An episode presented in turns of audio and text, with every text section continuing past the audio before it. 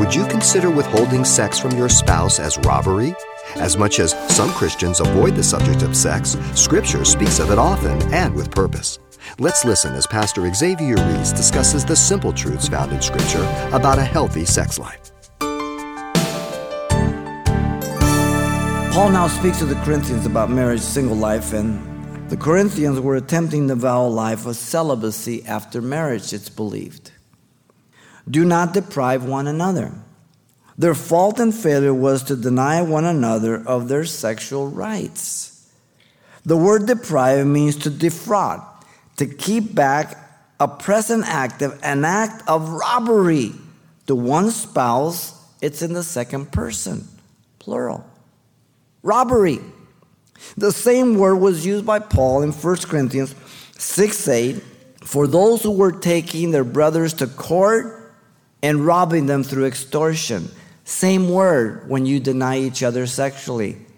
You're robbing each other. That's the word he uses. Wow. The intent and purpose, I'm sure, was to think that they would become more spiritual.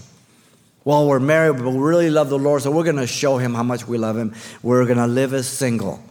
That's modern interpretation, what Paul is saying to them. You're out of your mind. They were sincere, but sincerely wrong, contradicting God's word about marriage and proving themselves to be carnal. This was a practice of some religious groups in the philosophy of dualism, as I said about the Gnostics.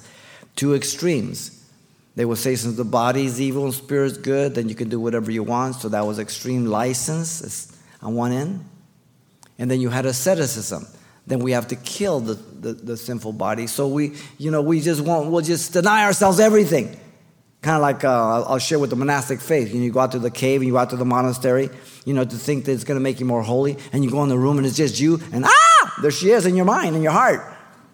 Because the problem is your heart. You can be out in the desert, you can be in the city. You just have greater access to fulfill in the city. But the problem's still in the desert because the problem's your heart, our mind, we're fallen.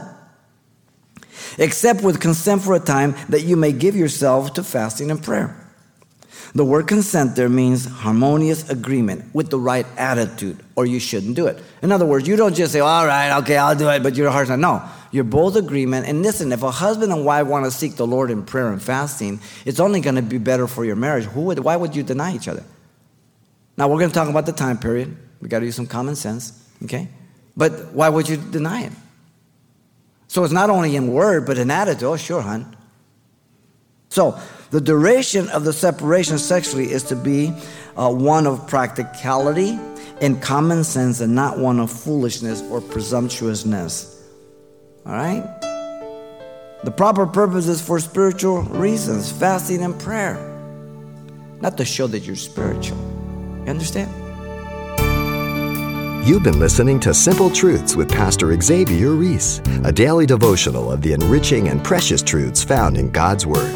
CD copies are available of the studies you hear each day on our broadcast simply by calling 800 651 8352 or log on to calvarychapelpasadena.com for information on various other messages from Pastor Xavier. There, you'll also get information on our weekly services, announcements, even hear this program again at the radio listings link. It's all at calvarychapelpasadena.com. And join us next time for more simple truths.